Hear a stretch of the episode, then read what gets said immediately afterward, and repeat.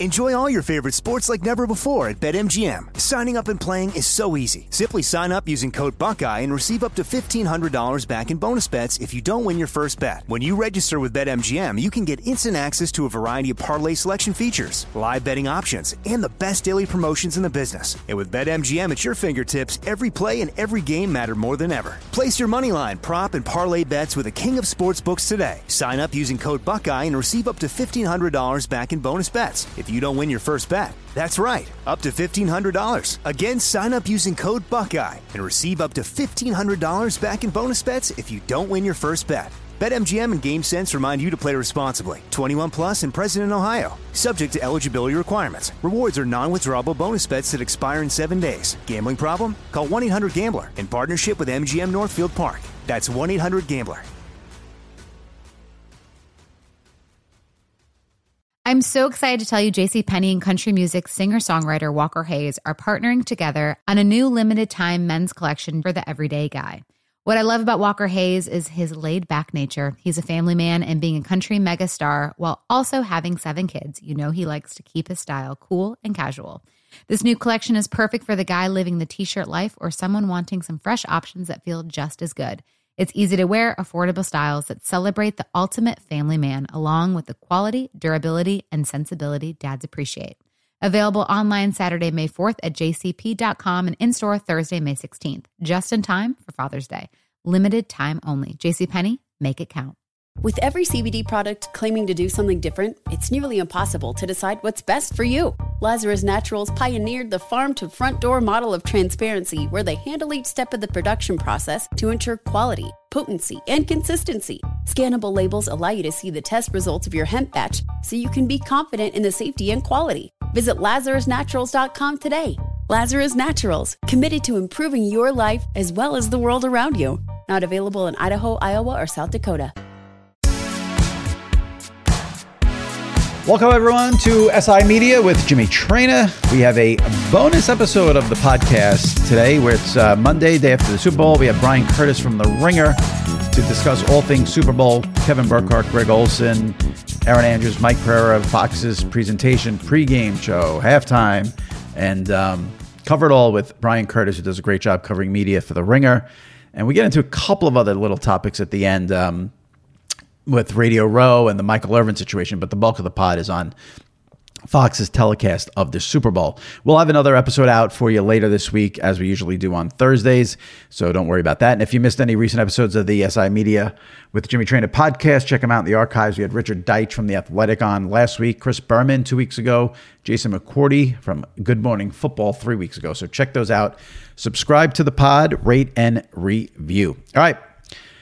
Bryan Curtis from The Ringer on Fox's coverage of Super Bowl 57, all right here on SI Media with Jimmy Traina. All right, joining me now for this special bonus episode of SI Media with Jimmy Traina is one of our regulars from The Ringer, editor at large, covers all thing media, the Press Box podcast, fresh off his Radio Row week with the phenomenal column. Bryan Curtis. Bryan, how's it going? I don't know how fresh I am given you know six days on Radio Row and then the game last night, but yeah. I'm ready to rock, man. There's so much to talk about. Six days on Radio Row. I always go Sunday. See, I go Sunday. The real pros, you show up on Sunday when it's a room full of empty tables and it looks like we're all about to take an AP test. Because then you get the lay of the land. I, I don't. I don't want to start, you know, at a standing start on Monday. I got. I got to be racing well, I love your Radio Row column. We'll get into that a little bit later. We'll start with the Super Bowl with uh, Fox doing their coverage. I wrote about it this morning. I gave them an A. I don't like giving grades, but you know, you sort of throw it out there as a online thing. What was your overall assessment of the Fox game broadcast? Same. Uh, I thought they did really, really well last night. You know, it was funny that very first Eagles drive in the first quarter. Kenneth Gainwell looks like he falls into the end zone, and which is a big moment, as you and I know, for gamblers. First yep. score at the Super Bowl. And what does Fox do? Almost immediately puts up that great shot of Kenneth Gainwell's arm, looking like he's about to be in an arm wrestling contest, mm-hmm. just short of the goal line. Yep. And again, it's a small thing. It's a thing that probably washes over the heads of most people watching the Super Bowl, but you're just like, that's why these guys are really good, right? Yeah. Not only do they have that shot, they had that shot immediately.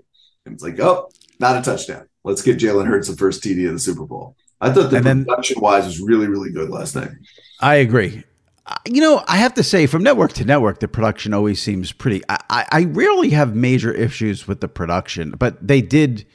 Listen, everything you needed last night. They they got screwed on the one non-pass interference call on Bradberry and Schuster in the second quarter, where there was someone blocking sort of the view of the penalty. But there's nothing really they can do about that. Um, and here's the other thing: I, I, things move so fast during that game. It feels like. I mean, the day feels so slow and the buildup feels so slow. But once they actually kick off, everything feels like it's moving so fast, and it's. I think it's hard to get everything in uh, because they've got so much to do. Go ahead. And to that point, if you noticed last night, the Eagles, especially in the first half, were racing to the line of scrimmage after every play. The Chiefs started doing that in the second half. That makes everybody's job on the broadcast so much harder because there's not a lot of time to breathe. There's not a lot of time to think. There's not a lot of time to show replays. So that game felt like it was in fast forward last night because it was in fast forward. That's a great point. Really is. Um, everyone is bowing down to Burkhardt and Olsen, and I'm sure we'll do it too. I'm going to start because I have to be a negative Nelly. I'm going to start with the only criticism I have, and it's so minor, but I had to just throw one thing out there because you watch that game. There's there was really nothing there. I think that you could have criticized. The only thing, and it, it, again, and maybe the fact that things move so fast is why it didn't happen. I just would have liked a little more on everyone slipping because that became a big theme. And with Olsen being a former player, I thought he could have really offered some good perspective there on not, you know, he could have went into the cleats and the grass and what's going on, but I also would have loved the mentality of it, does a player get frustrated when he's slipping? What does a lineman have to do differently? Other than that, I, I can't think of anything negative. Well, uh, my, you know, Mike Pereira and the rules analyst thing, we'll get into that. But in terms of Burkhardt and Olsen, I thought other than that, it was, they really were just perfect the whole night. It's interesting about Olsen because watching him all year, he is Mr. Strategy, go for it on fourth down guy. He had McKinnon sliding short of the end zone last night. He knows exactly what's happening in all those cases. When they have set him up to talk about what it was like to be an NFL player, I find that's often stuff he is not especially great at. Okay. It's really interesting. Like there have been other Yeah. moments. I think Burkhardt, maybe it was the NFC Championship game because Olsen played in one and played in the Super Bowl too. And he was like, "What does it feel like to make the Super Bowl?" And Olsen just had a fine answer, very unmemorable. And it was like, weirdly, that's the thing. Often with young announcers, that's the one thing they can talk about is what does it feel like to play football. Yep. I feel Olsen is much more comfortable talking about X's and O's and strategy and showing you why Patrick Mahomes does this on an RPO than he is on talking about the game. Yeah. Totally agree with your overall assessment, though. It was interesting to me because it felt like two guys doing their first Super Bowl, not in the sense that they were nervous, but in the sense that they were very cognizant of not putting too many fingerprints on the game. They were laying back a little bit, calling the game, doing the analysis, but also not overdoing it.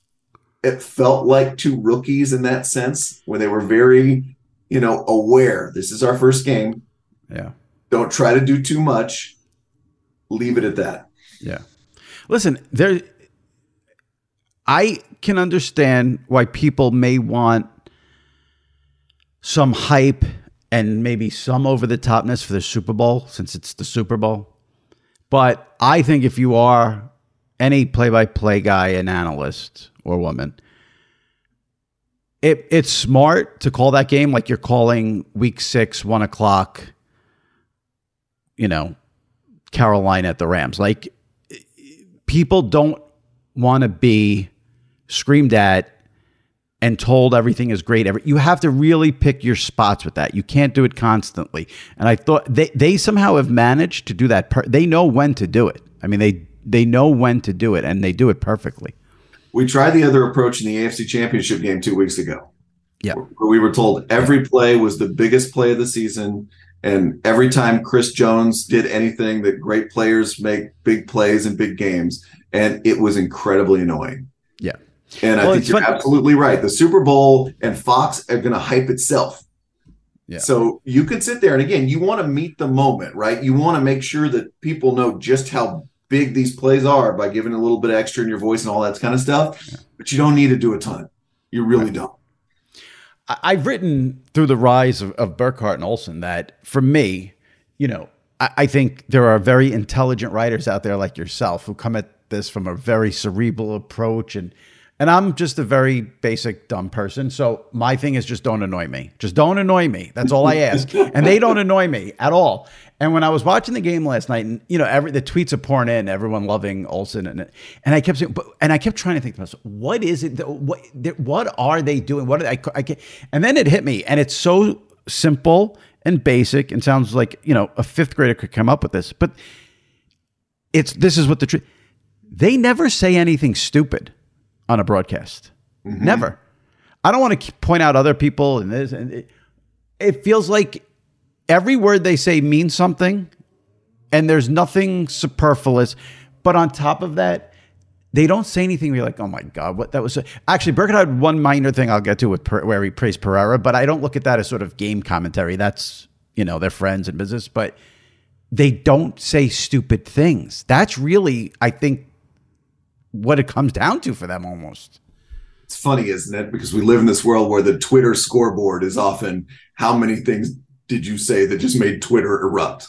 Right. Romo's right. score was one million during the AFC Championship game. Right. And these guys, you're right. That that score is really low. Right. And and it's funny because I was thinking about Burkhardt last night. I'm saying this to my co-host David Shoemaker.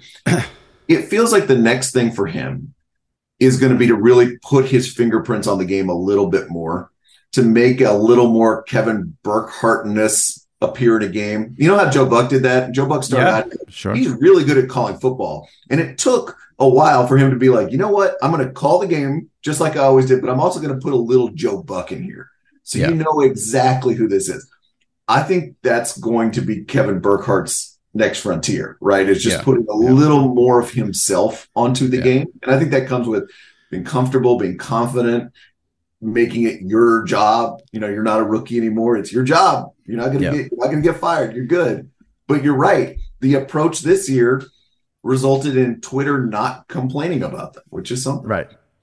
You really summed it up perfectly about, you know, there's no Twitter. What was the word you used? Twitter. Eruptions, I can't believe I can't. I just, there's no Twitter. They, they don't cause any Twitter eruptions. That's really that you that was the perfect way to put it. And I, will say this too to piggyback off your point, and I agree with you 100. percent Just as an example, there was a moment during the NFC title game where they're doing the you know promotion and the pump up for Rihanna for the Super Bowl, and Burkhardt, uh, you know, sort of says makes a joke about how Olsen was singing a bunch of Rihanna songs in their car ride the other day, and then you know they sort of moved on, and I'm sitting there like, yeah you need to name the songs or like you know tell you know ask Kevin what's your favorite. And I get they don't want to do it; they're in the middle of the NFC title game. But like yeah, th- those little things here and there, I think would go a long way. But uh, you know, avoiding the Twitter eruption is a very good way of uh, of putting um, what they do so well in in in words there. Um, I a couple of just random notes I took during the game, and then I'll just throw it out there to you you know, it's so everyone wants the Super Bowl to be on Saturday, or they want it pushed. So it's President's Day. They want everyone wants to be off on Monday. Nobody wants to w- go to work on the Monday. And the NFL has been really, really good about keeping that game at like six thirty and ending at a reason. That kick last night was six forty four, and I wonder if I do wonder if there's going to maybe be a push to have that because obviously you know this. As soon as you get into that 10, 11 o'clock, the rating goes higher and higher. Um, I, I really hope this is not a trend because they never kicked. It was supposed to be a six thirty kick or six thirty two. It was six forty four. It was interesting too because Burkhardt had this little line you noticed right before there. He goes, did. "Well, I guess we might as well kick it off," and that that felt a yep. little Bob Costas, a little Marv yes. Albert to me, just a little wink at the viewer, like, yes. "You know, it's been a long pregame Absolutely. here, so let's play football." I'm glad you pointed that out because I did. I wrote that down that he did do that, and then also Fox debuted a new score bug, which you know the nerds like us love. Here's my thing. I the only thing I would say, like I, I thought it was fine. I I like that they finally the old score bug, and maybe I, I know p- other people thought this. They used to put the football next to the score to indicate which team had the ball. but it looked like uh, the team had negative points. With the, the football wasn't round enough. So I there were people on Twitter be like, "Why is the score negative six to zero? So that's gone. We don't have that anymore from Fox. That's really funny. I was watching yeah. the score bug Twitter last night. And I was like, I'm as nerdy as it gets, just like you are about all this stuff. Yeah. It's like, man, that might be where I tap out. It's like having yeah. strong opinions about the score bug. Well, it's funny when I I tweeted my column a couple of times today reviewing the broadcast. Talk about like why do you care about this?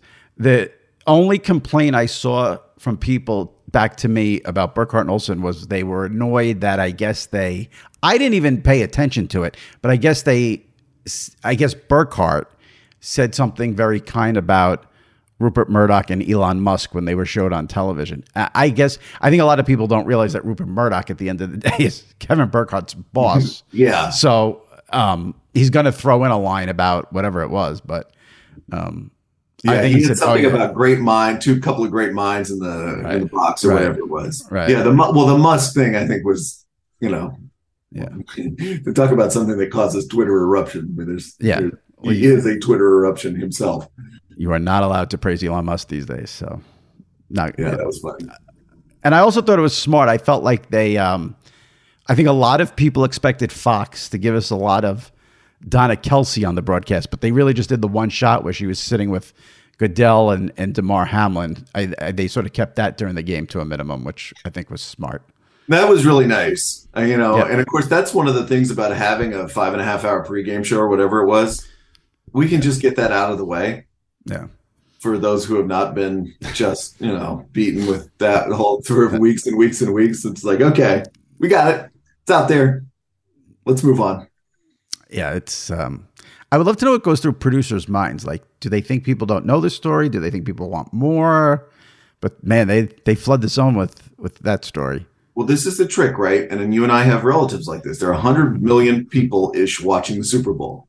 Yep. And a lot of people, and I am related to several of them, have no idea that there are two brothers playing in the Super Bowl when they sit down yeah. to watch it. When I was talking to my wife last night, she did not know that. And she was like, Oh, wow, that's interesting. Has that ever happened before? And I'm like, Let me tell you a story because I've now heard this a hundred times over the last two weeks. Yes, so you have. You are calculating for people like you and me and big football fans. And then you're calculating for people who are just like, What's going on here? Super Bowl, I'm in. I don't know the stories. It is, you know, I've always said this. I mean, going back to my old old hot click days. Like we're so in the bubble, and we think everyone is in the bubble with us. And you know, I had I had a one of my best friends texted me last night out of the blue, and he's like, "Greg Olsen, I, I he's really good. I like him a lot." And I'm just like, "Yeah, you." Sh- this has been like for a month now. Where have you been? Like, yeah. we think everyone's in the bubble, and you know it's just not the case. Yeah, normal people don't think about yeah. announcers. I mean, that's yeah. that's one of the weird parts of our job. And then you're like, oh, that announcer is really good. And like, sure, yeah, that guy. okay, fine. Now, I've this is I've I've been ranting and raving about this like a lunatic for a, a, long time, and I get some people tell me like you're beating a dead horse, give it up, and then I get other people like talk about it more, talk about it more. So I never know what to do. But we need to get into the rules analyst situation here in Mike Pereira. I, I think the rules analyst across the board is the most overrated thing in sports broadcasting. So that's my stance on it. Last night there were two things that stuck out to me. Now, I'll say this. I wrote a big column about it after the title games because CBS, they go to Gene, Gene Steratore every 30 seconds and it takes over the game, it ruins the flow. And I wrote this Fox goes to Pereira sparingly, which is much better. The problem with Pereira is he will never say the refs are wrong. He will never ever say the refs are wrong. So there were so there were three things last night. The first thing was you mentioned the Gainwell play in the beginning with the elbow, where everyone who was watching the game saw it. I don't know why they have to bring in Pereira to say his elbow was short of the goal line. When if you have eyesight, you know that. There's no need to bring him in there. There's no need. So that's my little pet peeve there. Am I a lunatic for that opinion? No, that's like the okay. thing NBC did on year for years on Sunday Night Football. Remember, they're like, we have somebody to interpret the rules. His name is Cris Collinsworth, and right. for most of these, he can just right, do it himself. Right. Yep. And then the second thing on the DeVonta Smith, DeVonta Smith catch on the sideline with the helmet, he came on, spoke for five straight minutes, big word salad. I had no idea what he was talking about. And I don't understand the, the, the, the rule. I would be less annoyed by all the rules analysts if one of them could just come on and go, you know what? This is really hard to see what's going on here. I have no idea what they're going to call or what the right call is. Mm-hmm. I the cops will not come handcuff you and take you to jail if you say that. You are allowed to say that. Just say that. Instead, it's third leg and the movement and this and is it, it, it, that's not serving the viewer in any way shape or form just say i don't know what what the call should be here Totally. And that was one that was so weird because we looked at how many times we look at that. I have no idea what the right call should have been on that play. And I thought the best piece of analysis was actually olsen being like, the Kansas City Chiefs are moving back to the old line of scrimmage. Because like Right. this is literally what's happening. Like let's Right. just wait and watch the players because they're gonna get word before we do. And then of course it wound up the players going to apparently three different lines of scrimmage, the old one, the new one, and then back to the old Yeah. one. But yeah, it was weird but just talking nonstop through all the replays and saying nothing it doesn't just say i have no idea what's going i have no idea what's going on here that's all Can I ask you one thing about this? And you Yeah. may be about to get to this, but do we like the fact that Fox and Olsen are not treating their referee in the booth like this authority figure who can never be wrong?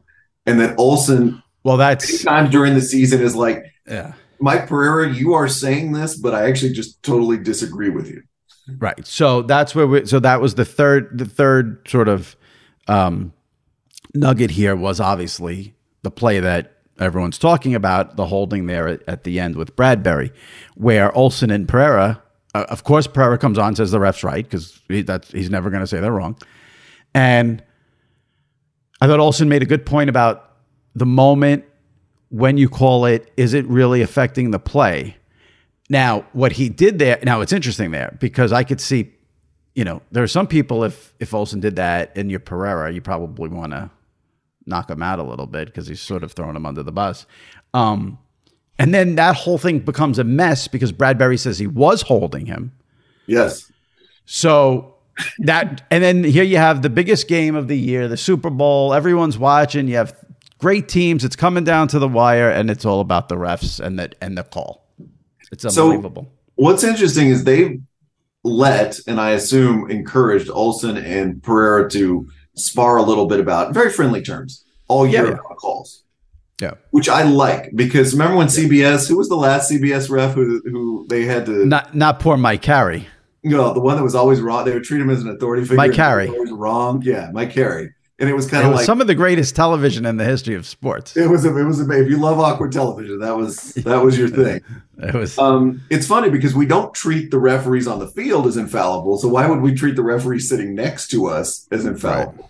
And I do like it that they're able to kind of, and in that moment, I thought it was totally fine whether I agree with them or not. I thought it was totally fine for Olsen to come back and say, like, you may be right, but like, why are they making this call right now? It did to me. It did not. I think in theory, I would think that would be actually really bad in the last two minutes of the Super Bowl. I did, I, but I thought it worked fine last night.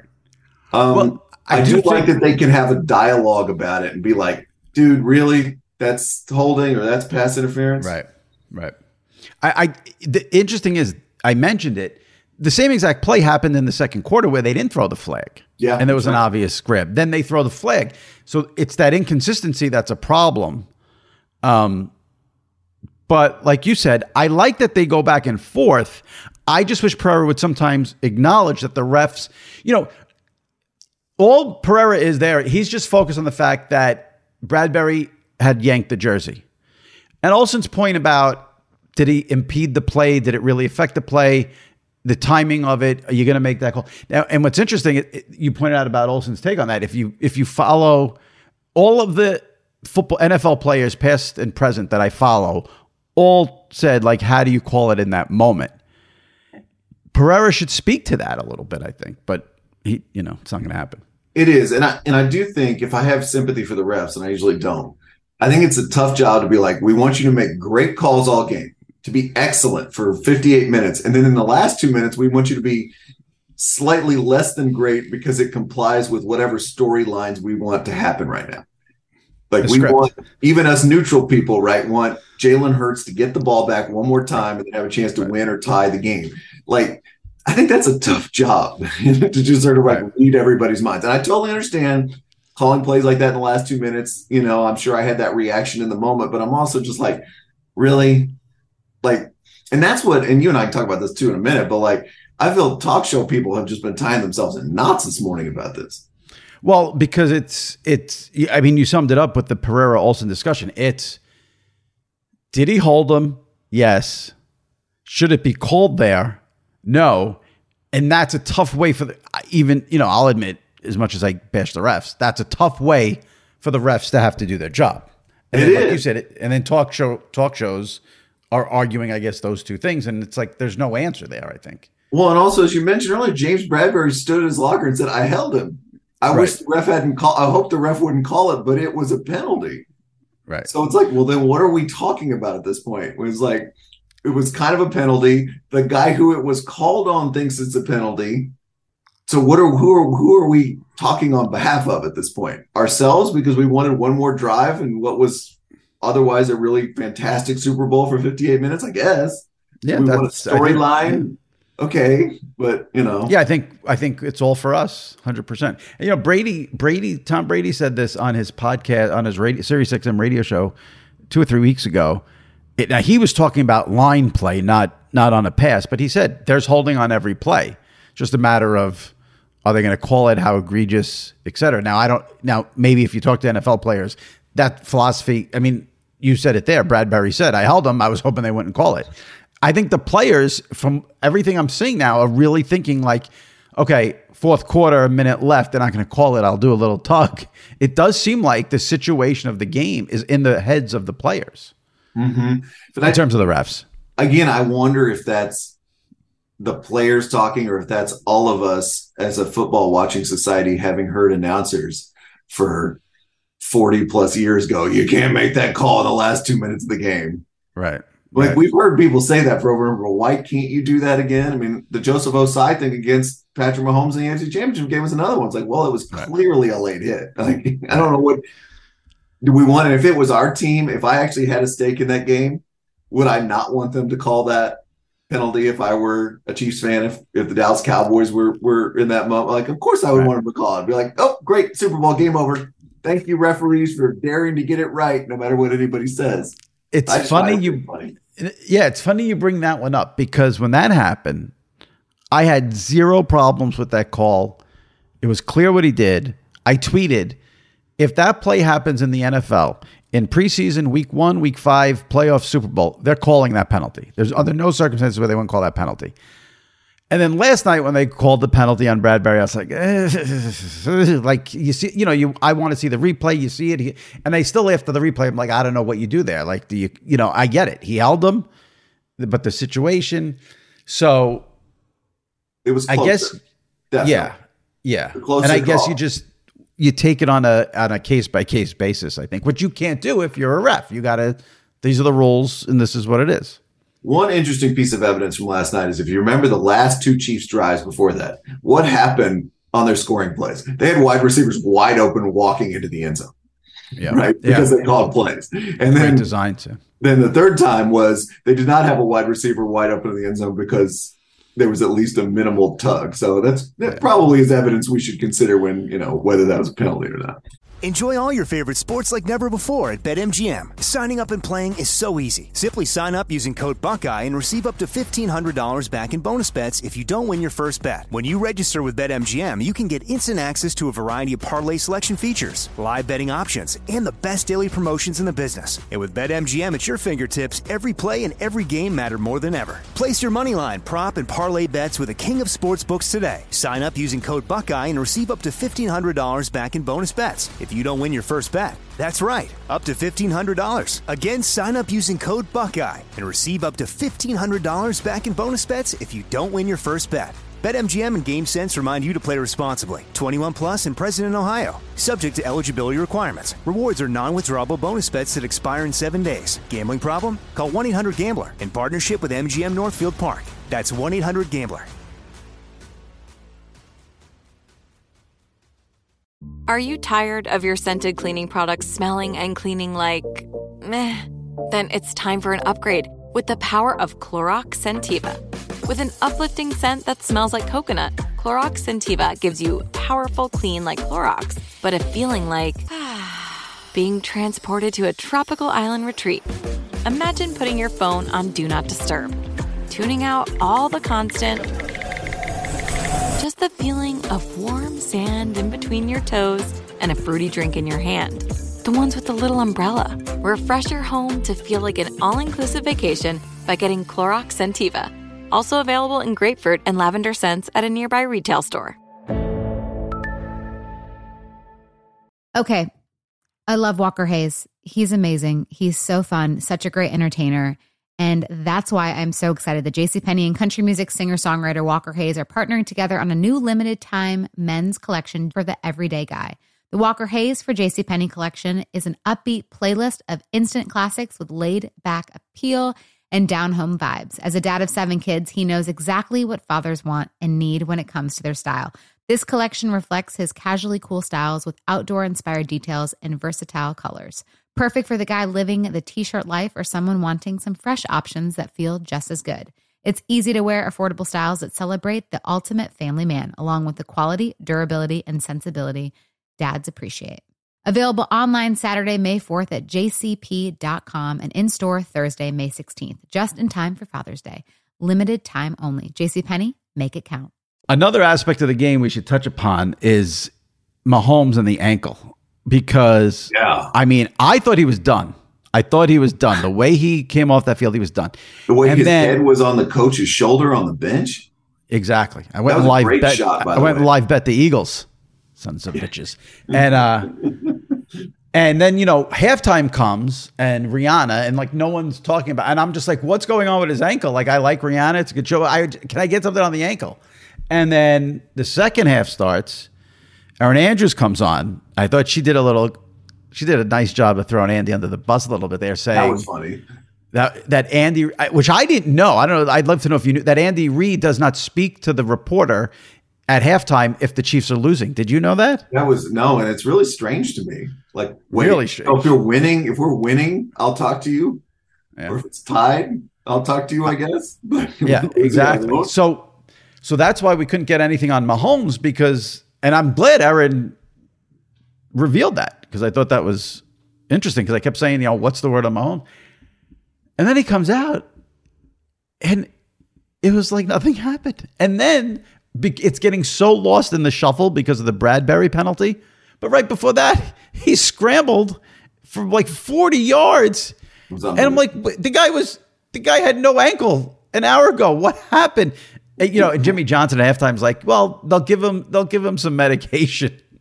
yeah. But then today, we're taping this on Monday. Someone came out with a, with a report who I forgot who it was, but it's a legit re- person said the Chiefs gave him nothing at halftime. Really?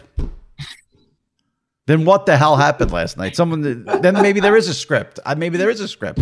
It was funny how we did this three times. Did it against the Jags, we did it against the Bengals, and then we did it last night. We're like, "Oh, I don't know about Patrick Mahomes and that ankle. And then it's like, yeah, never mind. It's fine. Yeah. He's really good. He's still Patrick Mahomes, the MVP. By the way, did you love Travis Kelce after the game? Everybody wrote off the Chiefs. They didn't give us a chance. Like, come on, seriously. And then I people- had it. I had people in my Yeah. mentions today. I was making fun of it, being like, well, you know, a lot of people didn't have them winning the West. Like, come on, man. Like, seriously, they've been they've had how many home AFC championship games in a row? The only thing I would say here to defend Travis Kelce is I did wonder if he was talking about, and I don't know how locked in these guys are before a game, but everyone on Fox, six out of six, picked the Eagles. Yeah. And I tweeted that, and someone replied to me and sent me a screen grab from NFL Network in the morning where they all picked the Eagles. So I wonder if that's what he was referring to. For him to say, like, no one thought they'd win the West, no one thought they'd come out of the AFC. I mean, listen, there was a lot of hype around Burrow and Allen and all that, and I get it.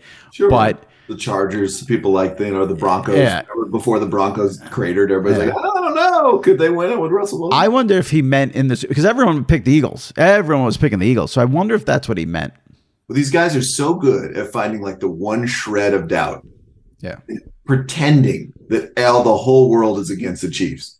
Yeah. Right. And there was, you're right, there was just enough. Well, well, Terry Bradshaw picked the Eagles. Well, the mayor of Cincinnati was making fun of us, you know, and it's like, you are the Chiefs. Patrick Mahomes is the MVP of the league. But that's how players work. And hey, Yeah. it worked. Yeah, I listen. I I had a feeling that with Cincinnati, that stuff was going to come back to bite Cincinnati with the Burrowhead and the and the Chiefs stayed and the Chiefs stayed very quiet. And I listened to Kelce's podcast and he had made a couple of like offhand mentions about Burrowhead. So I was like, yeah, that's going to be used as motivation. In terms of like, no one picked the Chiefs. No one thought the Chiefs could win. I don't know where. Like I said, unless they they were looking at the pregame shows before the Super Bowl, I don't know where any of that came from. That was no. ESPN noted the other day before the AFC Championship game, they had been favored in 14 consecutive playoff games in a row. 14. Wow. So, you know. There were a lot of great little stats. That there was the stat about um, the MVP never won this, and um, the coin toss never, and a lot of it all got fizzled out last night, which I hate those trends. So I was glad to see that. You mentioned the name Terry Bradshaw. Okay. Now, when I, I when I saw them getting ready for the trophy thing, which I don't really pay all that much attention to because I always find it useless. I, the thought I had in my head, I, t- I tweeted this this morning, but I said it to myself. I said, I like Terry Bradshaw. I have no issue with Terry Bradshaw. And I don't want to be an ageist. I hate that when people are ageist.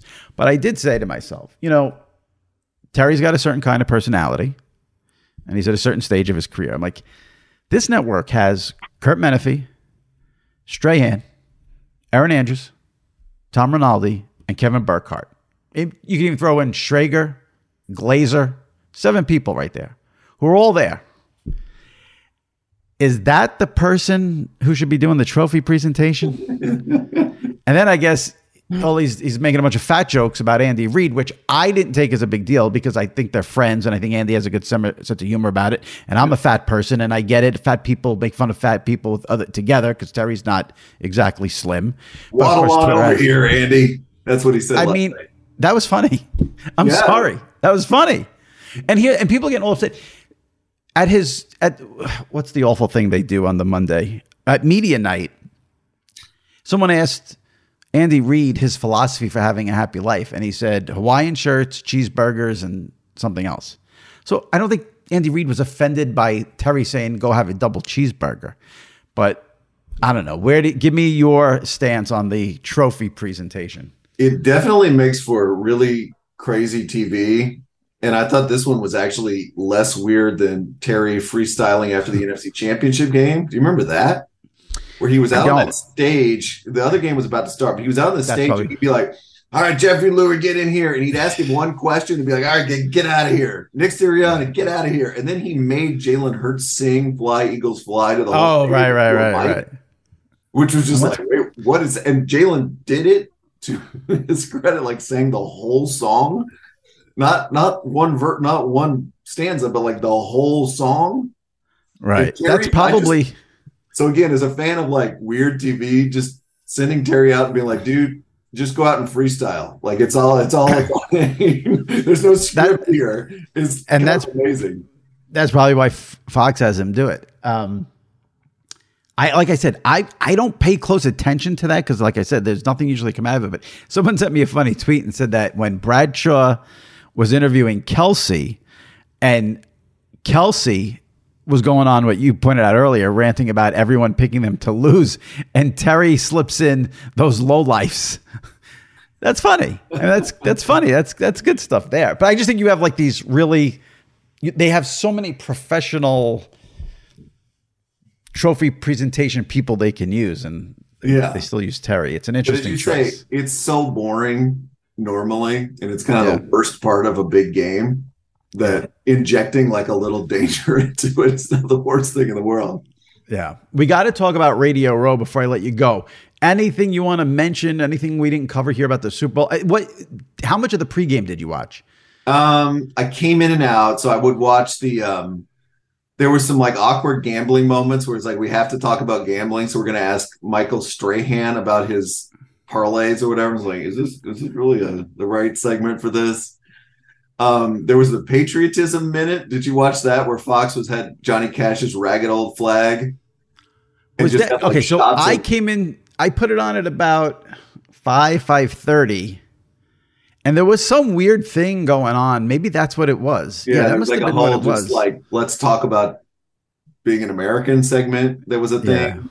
That's bizarre. Um, that was that was interesting. I'm trying to think what else. They also had that thing where they were introducing the starting lineups, and the players were like walking out on what looked like either a concert stage or a fashion runway walk. with with uh, DJ Khaled. Yeah, that Yeah, that I've was horrific. before. I was like, what? That was bad. This. That was really bad. I agree. And then there was the Jeter moment. Oh, so that was interesting too. And to me, I feel almost exactly about Jeter like I do about Tom Brady. There's some definite doubts whether Derek Jeter will ever say anything interesting on TV.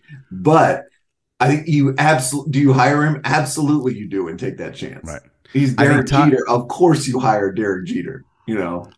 The, I think Tom Brady will be way, way, way better than Derek Jeter, and this comes from like Derek Jeter's number one fanboy. I, you know, listen, if you watch the Jeter documentary on ESPN, what was it called, The Captain or whatever, like with 18 parts, Uh-huh. he literally is on there saying, "I went out of my way never to say anything to you guys," and now it's And come I'm join still- us, And I'm still gonna do it, even though they have this documentary. right? And Yeah, there was the Jeter Um, A Rod. A Rod came out. I was like, oh my God, does A Rod have to be a part of this too? Please Yes, no. I- Fox, nobody knows how to promote their stars better than Fox. I'll say that. No, and they're smart. It's like big stars. Like I Derek Jeter. It's like, of course we're going to bring him out. It's only. It's only a weird thing is that Tom Brady was just kind of not there. Tom is taking a break, I guess. He's, you know, I, I, I don't want to, I, you know, I wrote that whole column today. Purposely didn't want to mention Tom Brady because I feel like it's been done to death. But, and I, and I talked about this with Deitsch heavily last week, and I have to keep talking about it because it just keeps happening. The, the rise and emergence of Olsen is going to make, and I used wrestling terms Tom Brady's going to come into this as a heel. It's going to be very rough for Tom and Fox because if if what's gone on with Olsen makes Brady the bad guy here, and and I don't think he wants to be the bad guy. He certainly doesn't need to be the bad guy. He's won seven Super Bowls. He's got all this money. I mean, at some point, he might just say, fuck this. He doesn't need to be the heel. And he's painted, he's going to be the heel in this whole situation. So two things about that. I still think there's a fairly reasonable shot that Tom Brady never calls a game for Fox. That this whole year is not just preparing for him to be an announcer, but it's him just spending a year trying to figure out what he wants to do with his life and finding another way to make tons and tons of money that is not calling games for Fox. And I still think that's that could happen. I think Fox really wants him and is planning on him showing up in 2024, but I think that's at least the possibility. Here's my other thing though. You and I totally think that. But going back to the thing about the way we watch a telecast versus the way normal, well adjusted human beings watch a telecast. Right. My mom does not know who Greg Olsen is. But if you're like Tom Brady, oh, Tom Brady, nice old, nice Tom Brady, the golden boy, yes. There will be a lot of that.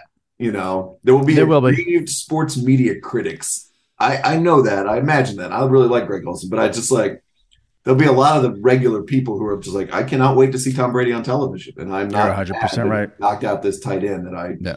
only know about from, you know.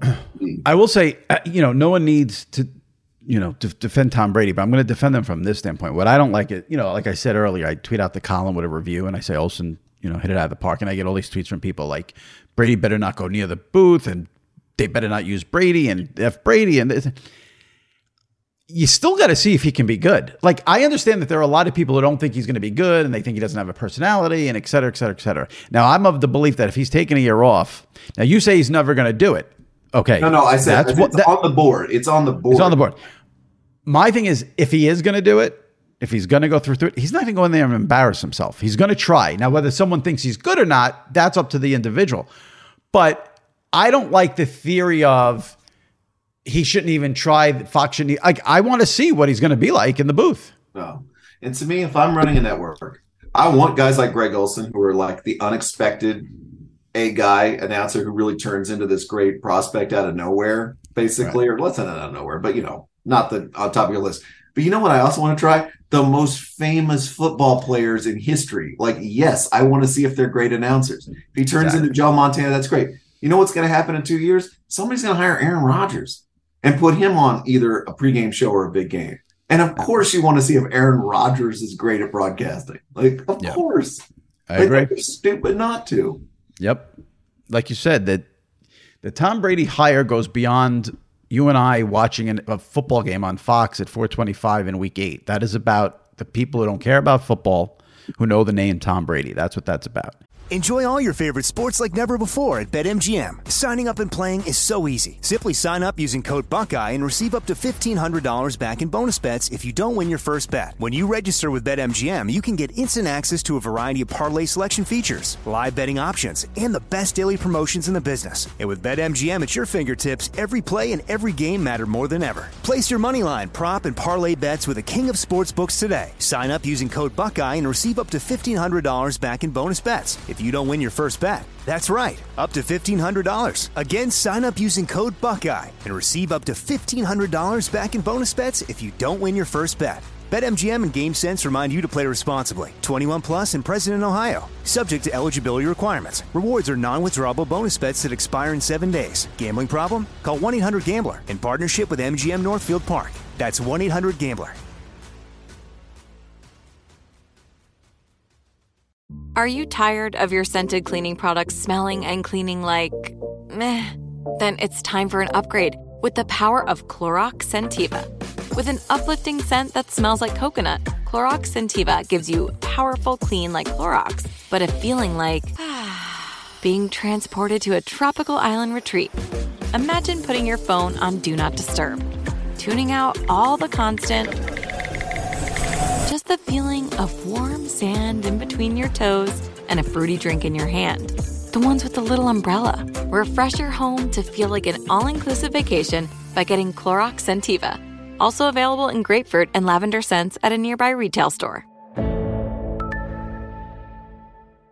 Okay. I love Walker Hayes. He's amazing. He's so fun, such a great entertainer. And that's why I'm so excited that JCPenney and country music singer songwriter Walker Hayes are partnering together on a new limited time men's collection for the everyday guy. The Walker Hayes for JCPenney collection is an upbeat playlist of instant classics with laid back appeal and down home vibes. As a dad of seven kids, he knows exactly what fathers want and need when it comes to their style. This collection reflects his casually cool styles with outdoor inspired details and versatile colors. Perfect for the guy living the t shirt life or someone wanting some fresh options that feel just as good. It's easy to wear, affordable styles that celebrate the ultimate family man, along with the quality, durability, and sensibility dads appreciate. Available online Saturday, May 4th at jcp.com and in store Thursday, May 16th, just in time for Father's Day. Limited time only. JCPenney, make it count. All right. So now we covered the Super Bowl. Now you spent six days on Radio Row. Hopefully the ringer has hazard pay for you. Yeah. And this is so for people who don't know who are listening, Bryan goes to Radio Row every year and he writes a little column that's phenomenal about what takes place. And he has these theories about who's a Wednesday guest and a Thursday guest because all these Jimmy, this is proven. It's proven. All these people descend upon Radio Row and they do 500 radio shows, and everyone gives, they go on every station like a conveyor belt, and no one says anything ever. And it happens every year. And what I loved about this year's column is we got him, I mean, Carrot Top, Carrot Top Yeah. doing, doing Radio Row Tuesday guy. Tuesday. And, guy. and he was actually the perfect Tuesday guy. So that people don't know, the guests get better later in the week. And the whole thing for the PR people leading the guests around is to get your guest on the best day. Because if like all these famous NFL if Justin Fields is there on Thursday, you don't want to bring Carrot Top on Thursday because he's not going to be. But Carrot Top showing up on Tuesday, he could have done any show he wanted to do. now, who were the big Friday guests this year? Well, so my my theory, as you put it, Jimmy, is that the guests actually peak on Thursday, and Oh, then right. they go a slight notch down on Friday because people want to leave town. Right. They right, want to go to big right. parties Thursday night, and then they fly out Friday morning. So it was like Gronk was huge, um, Justin Fields, Joe Montana. I tell you what, and this might have actually been the biggest guest. Stephen A. Smith uh, was there, and you know what? Like, if you can get He's got a 10 book. minutes with Stephen A. Smith or ten minutes with Joe Montana. How many radio hosts are really taking Joe Montana in that trade? You know, nothing against Joe Cool, but you know, Right, right. Stephen A. Stephen A. had a he had a book to promote. He did. Um, promoting other stuff, but um, that was definitely a, a big one on Thursday. He was a Thursday. Yeah, so in so in addition to who's a Wednesday guy, Thursday guy, I'm always fascinated by the guy who will go on 764 shows in one day. Like Deebo Samuel one day, I think was on every single radio sta- show that exists. Christian McCaffrey was on every single radio show that exists. It's just, and you know, I'll follow some of the show accounts on Twitter who I like, you know, so we've got, God, I'm saying, you know, so much. I'm such a bad podcaster. I just realized it in my head. So it'll be ESPN's Get Up. Join us for Deebo Samuel. 10 minutes later, I'm following, you know, WFAN. Follow us for Deebo Samuel on Boomer and Geo. Then it's Pat McAfee. Follow us for Deebo Samuel on, and then it's Dan Le Batard. We have Deebo Samuel. It goes, and I'm like, "Ha- wh- wh- why are you doing this? I don't Oh, get I it. And just remember to all the people at home, these shows are not in San Francisco that are having Deebo Samuel on, or they're not national shows, a lot of them. This is like Deebo Samuel going on in Tampa, you know, and you're just like, if I'm sitting there, I'm a huge Bucks fan, and here is 10 minutes with Deebo Samuel. Well, that's kind of cool, but it's also kind of random as a part of my radio day. Yeah, that was a weird one. I'll tell you what the one I saw, Jim McMahon was there. Jim McMahon is on Radio Row every year. He's a very frequent visitor to the row. He did Yeah. six and a half hours of radio, six and a half hours on Wednesday. And Jim Do McMahon even, bit was Do you re- I don't watch football anymore. So like you could do 85 Bears, you could do whatever he was promoting. But beyond that, like somebody it was a hilarious moment where a Chicago reporter came up and said, Hey Jim, what do you think of uh, Justin Fields? You know, get a quote from the great Jim McMahon. And he was like, I don't watch football and I have no opinion. And so you're I like, don't watch well, football, but here I am at Radio well, Row. you can't talk about Justin Fields. Okay, so here's the question. So you said Jim McMahon did six and a half hours straight Yes. radio interviews. Do you remember what he was plugging? Uh, not totally offhand. There you go. I mean, I wasn't, I was not sitting in on all of those, but yeah, I, I don't. yeah. Some of the guys had are carrying around boards and, you know, like games and stuff like that, which was all Yeah. very, it's just, I mean, it's so, and again, you and I say this as huge fans of sports radio, genuine fans of, of the medium that is sports radio. And I tell you, one of the coolest parts is you walk around that room and you see everybody. Only Colin Cowherd and Dan Patrick kind of opt out of Radio Row. Like they're doing their shows in Phoenix, but not there. Right. Jim Rome's there. Your your guy Mad Dog's there. You know, Mike Felger from Boston is there. The number one station in Dallas. The ticket is there. Like everybody's there. And I also heard that Pat McAfee. W- Yeah. Well, I heard one of the interesting things too is all of these now legalized gambling companies that have shows fan have massive space at Radio Row. Who would have ever thunk that? That was a big change. So it used to be like, you know, Fox Sports Radio would just have a big stage for people to come up and do their show. But now it's the gambling companies also have it. So you got Yeah. CBS rated. By the way, Boomer and uh, Geo were there this year. I was Yes. not as ear- they had to, which is getting up very, very early in Phoenix to do their show. But I thought that was interesting.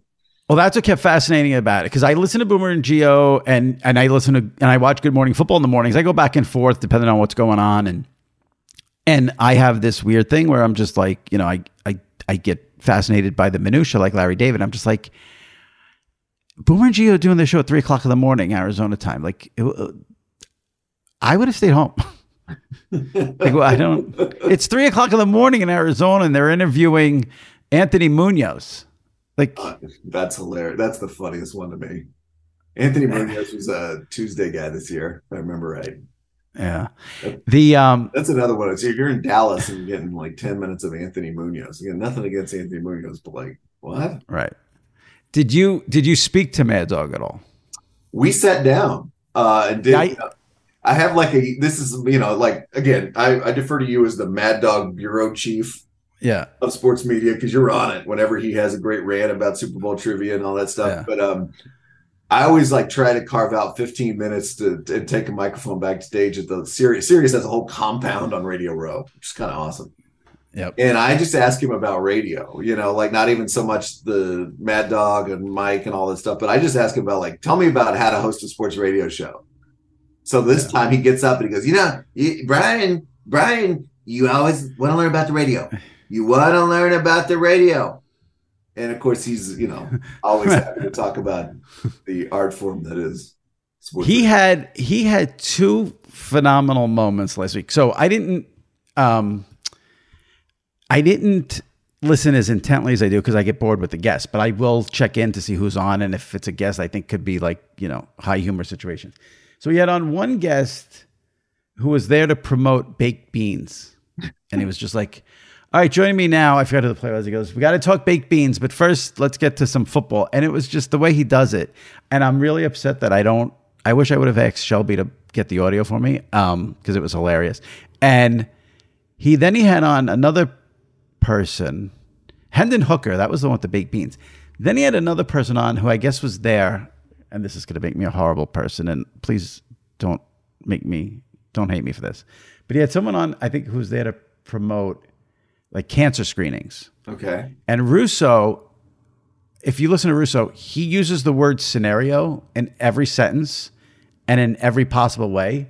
So when he introduced the guest, he's like, and we got to get to the cancer scenario. And it's just, he doesn't try to be funny, scenario. but my God, it's just, it sums up Radio Row. Baked beans and Chris Russo and cancer scenarios. the madness is just too much. Can I tell you the best question I asked him? Or not the best, but Yes, just please. me most interesting. I said, let's say program director from Dallas walks into the Sirius compound right now, or Tampa, name a city, and goes, Chris, my host is sick. I need you to walk out here. No notes, no nothing. And can you host one hour of Dallas sports radio with nothing? He was like, absolutely, I could. Any city in America. And the only thing he said is, if it's a Canadian city, I might, and the hockey might give me some problems. Hockey might give me some Right. problems. But he Right. could walk in and do one hour of any show on Radio Row without any prep. I believe that. I mean, the guy's been doing it for 40 years. He better know what he's doing, you know. That's He's- kind of been here. awesome, though, right? Oh, it's. I listen to him every day, and the places he will go, the things he will talk about. It's. He, I mean, he will break down. Well, he so he he's a diehard Bruce Springsteen fan, like everyone else in sports media, What, except for me. shock. yeah. Uh, he'll do a half hour on the set list from the night before. and he knows he's like he's a savant. He's like he hasn't done this song in seven years, and the last time he did it was acoustic. And he interviewed. I'll tell you. I'll give you one. He did an interview last week with Bret Michaels of Poison. That was one of the best interviews I've ever heard him do. Wow. Because he gets he gets so wrapped up in the music part. He's asking him about uh, he do you pay your band for to eat on when you're on the road? Like he just pulls these questions out of his ass. It's tremendous. like a per diem kind of thing. Yeah. Was Yeah. Bret Michaels on Radio Row? See that? You may have missed him. He was no. So what? From what Russo said, Bret Michaels is supposedly like a huge, Sirius XM fan, and or oh, he he said he listens to High Heat. Russo show on MLB Network, and Wow. what was the other show he said he listened to? But Bret Michaels was there on Radio Row doing the, and I think it was on Friday. It was on Friday. I am. I was distracted So- by Fox News' Brian Kilmeade walking around. I must have missed Bret Michaels. You know, I saw something. Tell me this: when you are there and there's a controversial figure, like someone from Fox News or whatever, in, in, among them, do you see friction at all ever between people who are wandering Radio Row? It's off. It obviously has happened before, but here's the thing: it's sports radio. Right. What might be controversial to you and me and the people we follow on Twitter, maybe Is gold for them. So controversial on sports radio. Yeah, it's either gold because they embrace it, or they just it doesn't even process this controversy. It's like, oh, Right, here's the guy. Right. It's an interesting one. I got because I got who I got pitched someone. I'm like, there's no way I'd ever interview this person. I forgot who it was now. Um, but they're all there in person, so it could be could lead to some hijinks. Oh yeah, and that's what Now, that's next year- what you hope for, right? I mean, it's not just like Yeah, exactly. your company for five minutes, Now next year, the Super Bowl's in Vegas. dude. Can you even begin to process what that will be like? I cannot wait. I mean, we, first of all, Carrot Top is probably going to be back. So he's a resident. But yeah, I'm um I'm incredible. I'm just excited about everything. First of all, we've not a lot of celebrities on Media Row beyond the sports people. I think that'll change next year. I'm just Right. interested to see who comes next year overall. I mean, I just think it's going to be a totally different vibe, unlike anything we've experienced. Do you know yet? Has it been determined where Radio Row would be in Vegas? Like, are they gonna do it? Like I don't Caesars know. You know, Yeah. usually we get like bottom floor of a convention center. This is this is not a Yeah. romantic location, folks. This is this, is- this is not this. Is, I'm the only one getting very excited about this on a yearly basis. But yeah, you can imagine a casino, perhaps. Maybe it'll be just a Vegas convention center. I don't know. Over under on how many sports media people get arrested during that week in Vegas. Could be a misdemeanor. It doesn't have to be a felony, but Okay, some there's going to be some scandal. Someone's going to get drunk and break into someone's house or do something at a casino. Get you know a disorderly. Con- there's going to be a disorderly conduct somewhere in there. so I'm going to put it at. I can't decide if it's 0.5 or 1.5 for the over under. Yeah, But I'd say the two factors are it's Vegas, so yes, everything you just said, but also it's Vegas, so there may be a little more latitude on we're actually putting the cuffs on you right now. right.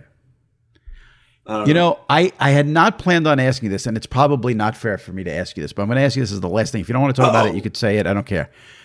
I've been obsessed with, and I took a little break because it was the Super Bowl, but now I'm going to go back to being obsessed with because it sort of follows on this. This Michael Irvin thing is one of the weirdest things I've ever seen in sports media. Uh, I, I'm not asking you to come down and say, you know, he, he did, but my God, the strangeness of conversation in a hotel lobby. It's on video. NFL Network, ESPN. I don't want. I, I don't think they suspend them, but you know whatever. Send Kick them home. off the air. Yeah, send them home. He sues for a hundred million. There's no leaks. Now there was a video that came out Sunday, which I don't. I don't know if that's the video in question. I don't know if it's true, so I didn't want to get into that.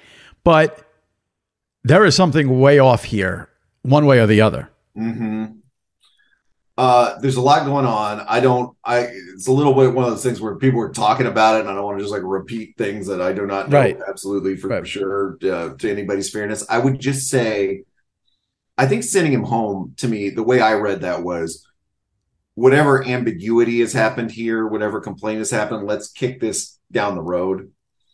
And not have you know a, a Andrew Marshall, Cloud hanging over and yeah. Jimmy Traina and Bryan Curtis writing about this every day during Super Bowl week because the NFL it's just easier to to to send him home. But I agree, and I, you know, when I was looking at this, I was like, is Michael Irvin coming back to NFL Network? I think that's a really big question. I mean, it depends again on what are the actual facts of what happens here, and I feel we only have a really slight hold on Right. at this point. But I also feel like. You know, Michael Irvin's been somebody who's been on that, you know, line for a long time, right? There've been a lot of things about Michael Irvin going past. He has talked a lot about that stuff, but you know, it's very to me, Right. it's very much in question of whether he would come back to NFL Network. And like you said, it's a dicey thing to discuss because we don't have the facts, but there have been developments. I mean, so Michael Irvin gets accused of whatever he's been accused with. He gets booted from NFL Network, ESPN, and he does a radio interview. You don't usually when that happens, you'll always tell you shut up. He was keeping his media commitments, yes, for like 24 hours afterwards. Right. And talked to the Dallas Morning News, I'm pretty sure. Yep. And I thought it was interesting when I thought the ESPN part of it was interesting because the initial report was the NFL Network sent him home.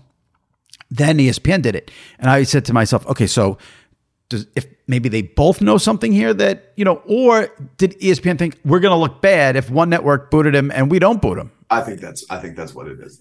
Right, right. And like I said, I think I think some of it, I mean, it is it is a very intriguing situation. I also think there's probably a certain sense of while we figure out what happens, we need to take you off the air because this we just don't want this to be a story all of Super Bowl week. And Irvin's side of the story, which he went on radio and gave, so I think it's okay for us to discuss, is that this was a one minute conversation in a lobby and there's video of it. And it's like, okay, so if there's video of it, how can there be an issue about what? I guess maybe there's no audio, but if it comes out, and we don't know what's going to happen, but if this comes out that Irvin's telling the truth here or Irvin's side is what, I, how, I don't know the backlash against NFL Network and ESPN, I think, would be severe. But he's suing Marriott and the accuser, not NFL Network and ESPN. So that adds, I think, more confusion to this. Yeah, no, absolutely. And maybe that's maybe you're hitting on it, right? The ambiguity is in or or ambiguity may be the wrong word, but the controversy, what we need to find out is what was said. And that is Yeah. you know, there may be there may be different he may have a version of that, somebody else may have a different version of that. That might Right. be the question. And then the other part I just find interesting is that in this day and age, everything sort of leaks, and the accuser side really hasn't leaked. So I, I guess you know he he didn't have to. Nothing leaked on him because he went on radio and gave his entire side of the story, which was Yeah. an interesting move. An interesting choice for sure. Yeah. All right. Well, I appreciate you coming on day after the Super Bowl. Of course. Really enjoyed the insight here, and uh, you have to rest up from six days on Radio Row. So Oh my go gosh. I know. Yeah. I have to. I have to just unplug for a while. But uh, but again, when I woke up this morning, it's like I kind of want to hear about sports radio about the game. You know, you know they're treating the game. So I'm an addict. See, I would I normally like that too. I just like I'll put on Russo at three o'clock. I don't. I can't listen to three hours of a, the refs and the call. That gets oh, tedious. Like I'll give you uh, you give me ten minutes on that, and I'll move on. But I don't. That can't just be the whole thing because then that was- just gets. Get up this morning. It's like, well, you know, I, it's so unfortunate we have to talk about the calls. Like, do we really have to? Can we just do one segment on this and talk about other He, stuff? again, that scramble by Mahomes has gotten totally lost in the shuffle. It has. I- Mahomes is awesome on that last. year. Andy, or I just found Andy Reid being awesome for an entire half of football and destroying the Eagles' defense. That was. I don't know how anyone could root against Andy Reid. I just don't. Uh, did you like when he took the glasses off? yeah, Like after the game's like, I no longer wear glasses. Whoop. It's kind of funny. yeah. He's he's uh he's one of the characters, so we need those. All right, Bryan, appreciate it as always, and uh, we'll see you down the road. Thanks a lot. Take care, Jimmy. All right, bye bye. All right, my thanks to Bryan Curtis for coming on this bonus episode of SI Media with Jimmy Traina. Appreciate him jumping on and giving us some fantastic insight as he always does. We'll have another episode of the SI Media pod later this week. And if you missed any recent episodes, dip into the archives and check them out. Richard Deitsch from The Athletic was on the podcast last week. Chris Berman, ESPN legend, two weeks ago. Jason McCourty from Good Morning Football three weeks ago. Give them a listen, subscribe to the pod, rate and review on Apple as well. We're going to read reviews uh, on an episode coming up with Sal and Train of Thoughts, and he'll be back with us on Thursday as well. All right. Thanks for listening, and uh, we'll see you later this week right here on SI Media with Jimmy Traina. Stay safe and take care.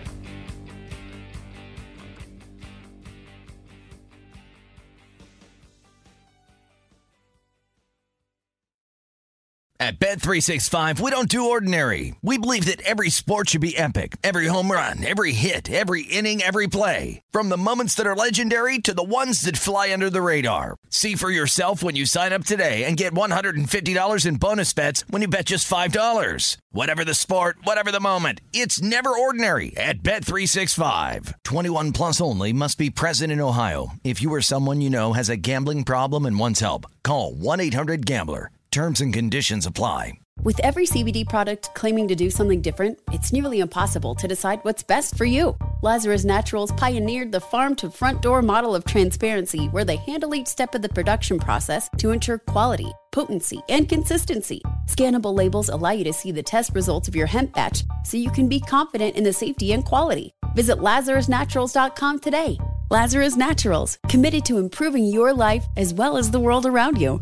Not available in Idaho, Iowa, or South Dakota. If a new house is on your wish list in the next five years, grow your savings faster and experience your dreams with an Ohio Homebuyer Plus account from Kemba Financial Credit Union. A savings account specifically designed to save for a new home where you can earn 7% APY, a $500 matching bonus, and a $1,500 mortgage closing cost credit. Learn more at Kemba.org. Offer expires March 31st, 2025. APY equals annual percentage yield. Restrictions apply. NMLS 292230. Equal housing lender. Federally insured by NCUA.